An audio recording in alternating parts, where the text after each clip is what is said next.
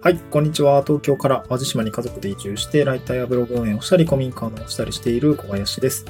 えっ、ー、と、だいぶ空いてしまいましたけれども、まあ、その空いた理由については、まあ、あんな雑談で後で話すとして、今日は地域おこし協力隊の契約更新って何をするのっていうような話をしたいなと思います。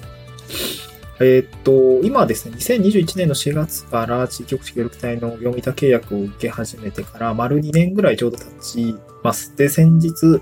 えー、契約更新をしてきました。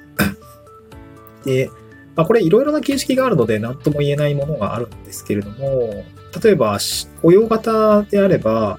えー、市の職員さん、まあ、まあ、庁でもあると思うし、まあ、会計年度任用職員というような形で雇用して、会計年度任用職員、まあ、1年更新制みたいな感じで、雇用契約を更新していくっていうものもあれば、えー、私みたいに個人事業主型あ、業務委託契約型で進めるものであれば、こちらも業務委託契約を1年更新するっていうような形で進んでいくような形になります。なので、契約形態で言うと、まあ、1年更新みたいな、まあ、このお仕事1年間お願いしますを、まあ、えー、初年度に、まあ、結んで、2年目、3年目に迎える、まあ、年度末ぐらいにですかね、そのまあ、期限やる期間に応じて契約更新をするっていうような形になります。で、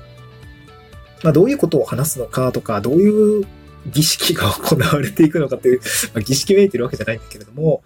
まあ、どういうことをやるかというと、まあ、基本的には、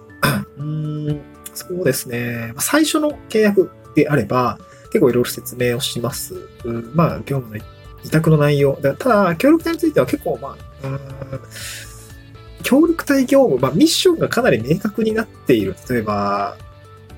窓口業務で、ここ、こういう窓口業務をするみたいな。で、それ以外は協力隊業務ではないみたいな感じで定義される場合もあれば、えー、僕なんかは、めっちゃバフッとしてるというか、うん、協力隊業務と位置づけられるよね、こんなこともみたいな。まあ、その後からですよ。後からこんなことも位置づけられるよね、みたいな感じで捉えることができるような、まあ、割とこう、隊員さんの、やる取り組みっていうものを、まあ、ある意味こう、妨げないように、広く、こう、こういうバフッとした業務を委託しますみたいな形になっていました。まあだから、最初契約するときはね、結構多分、え、これなんかどこまでどんな仕事なのって多分ね業務委託契約の中ではちょっとわかりづらいところがあるんだけれども、あの、まあ最初そういう、まあその自分がやりたい仕事、やりたいこと、やってみたいことを、まあ、その、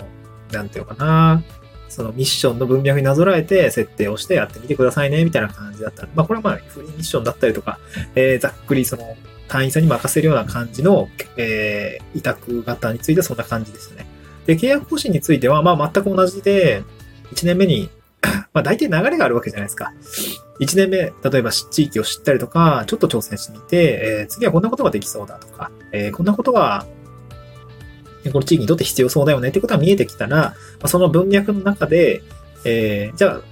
多分こういうことしますが、それって多分その元々バフッとした契約 文面上であれば、あ、まあ別に変えなくてもいいよね、みたいな感じになっていて、あの、なんか契約更新のために、こう、業務定義みたいなことするってことは特になくて、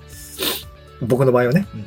なくて、まあ、引き続きこの文面で、まあ多分来年もこういうことすると思います、みたいな感じで、あ、じゃあ大丈夫そうだね、みたいな、契約書の更新、あの、契約書を、まあお互い手に取って、対面して打ち合わせをする、確認していきます、みたいなことはやります。この契約書面上の話でいけばね。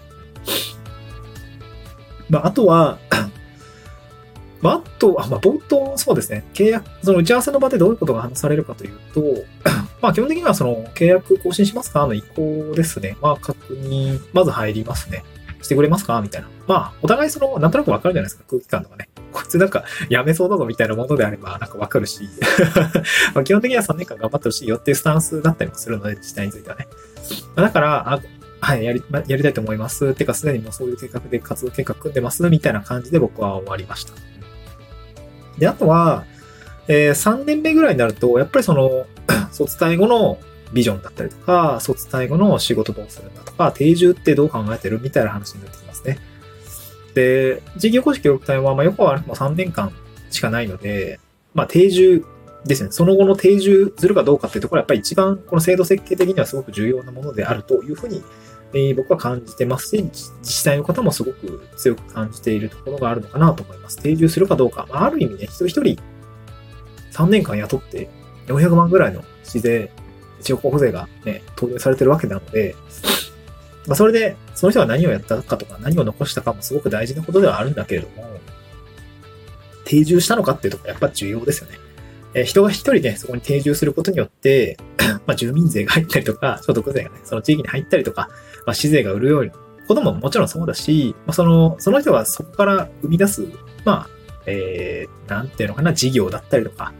えー、起業したらさ、やっぱりそこにはお金が動くし、人も動いてくるかもしれないし、ね、そういう何か面白いことが起きれば、そこに事業が起きて、えー、お金って潤っていくので、やっぱり定住させる、まあ、定住したかどうかってやっぱすごく重要なんですよね。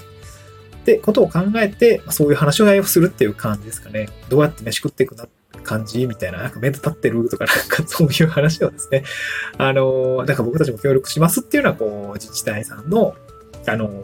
まあ、良好な関係性がね、築けていれば、そういった話もなってくるし、まあ、こういうことって、ね、困ってる人たくさんいるよね、みたいな感じで、こう、新しい仕事の種だったりとか、あそういう話にも、まあ、結構寄り添ってくれるかなと思います。まあ、これもやっぱり一重に、その、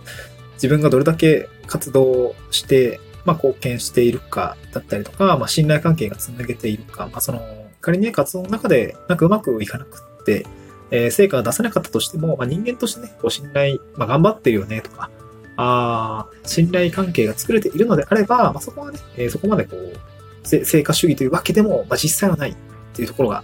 協力隊の、まあ、いい側面でもあり、まあ、そこにもうちょっと 成果にコミットした方がいいんじゃないかなって思う場面もある。成果全く出さん人でもなんかこう3年間頑張ったね風になっちゃうみたいなところもあったりもする。まあそこどうなんだろうなとは思いつつもね、まあ自治体によるので運用自体は。うん。まあ協力隊って、まあ更新、3年間という期間を終えて定住するかどうかっていうのはやっぱり大事なので、そういったところは自治体もかなり、なんだろうな、気にしているし、そういったところを聞かれるよっていうことですね。うんはい、そんな感じですね。だから定住、3年目になると、まあ、定住の意思と、あと、あれですね、企業支援金100万円の使い道どうするんだ問題は結構あの聞かれたりしますね。特に僕はもうそのより前の以前に、100万円の使い道どうするの？みたいな話は聞かれていて、まあ、あの、今年度は多分使わないですと。で、最終的な今、古民家直しているので、えー、足りない部分の補填だったりとか、まあ、ちょっと重機買うかもなみたいなところもちょっと個人的には考えていたりしますが、そんな感じですかね。まあ、そういうことを聞かれたりするよっていうのが、あこの地域おこし協力隊3年目にかけての、まあ、ホットな話題っていうような感じでございました。はい。まあ、協力隊目指されてる方についてはね、1年目から3年目の動きって、なんか僕の過去の収録だったりとかを聞いていると、なんか生々しくこう、わーっとこう、燃えるような形になっているのかなと思いますね。なんかまあ、ちょっと音声全部聞くのはないなと思うんで、なんかやっぱテキストメディアに起こしたいなと思うんだけれども、はい。えー、頑張っていきたいなと思います。また次回の収録でお会いしましょう。バイバイ。